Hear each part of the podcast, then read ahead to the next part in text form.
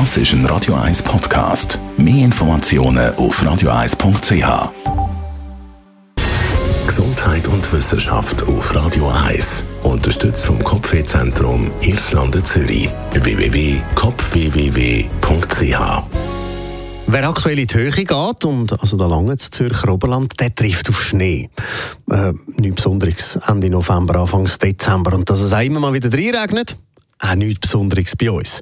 Nach einer neuen Studie könnte das aber in einigen Jahrzehnten auch in der Arktis der Fall sein.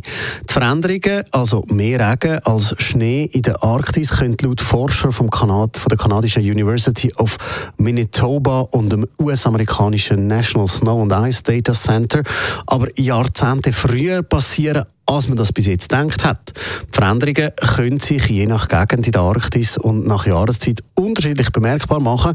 Die Klimamodelle der Wissenschaftler auf Basis von verschiedensten so Modellen zeigen, dass es bereits zwischen 2050 und 2080 mehr Regen wird geben im Herbst.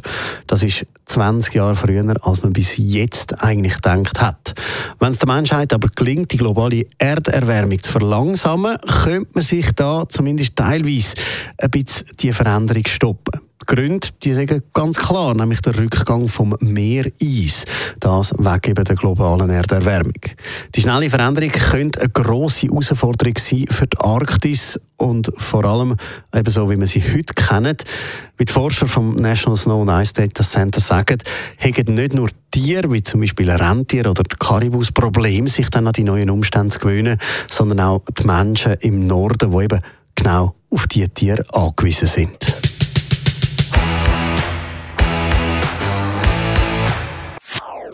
Das ist ein Radio 1 Podcast. Mehr Informationen auf radio1.ch.